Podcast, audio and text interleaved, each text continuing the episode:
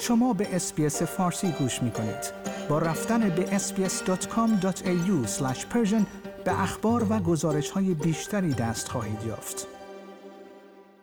به گزارش سازمان حقوق بشری هنگاف 186 کودک و نوجوان کرد در جریان اعتراضات جاری از سوی نیروهای امنیتی جمهوری اسلامی ربوده شدهاند.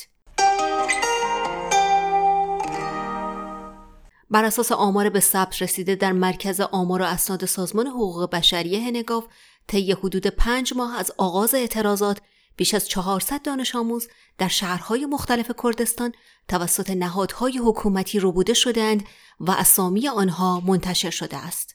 از مجموع 186 کودکی که هویت آنها احراز شده است، 32 نفر دختر و 154 نفر پسر بودند. طبق این آمار بیشترین موارد گزارش شده مربوط به شهر جوانرود با 28 مورد و پس از آن شهر سنندج با 21 مورد می باشد. بنابر این گزارش عدهای از این افراد پس از چند روز بیخبری با دادن تعهد و یا بعضا با وسیقه آزاد شدند و پرونده برخی از آنها به دادگاه انقلاب ارجا شده است. طبق گزارش هنگاف این افراد در وضعیت بحرانی به سر می‌برند و به شدت دچار مشکلات روحی و روانی شدند. بنابراین گزارش سوران سلیمانپور و پیشوا احمدی هر اهل سردش هر کدام به پرداخت دو میلیون و پانصد هزار تومان جریمه کوروش گراوند اهل سرابله به هفت ماه حبس و ارشیا برزین اهل جوانرود به سه سال حبس و هفتاد و چهار ضرب شلاق محکوم شدند.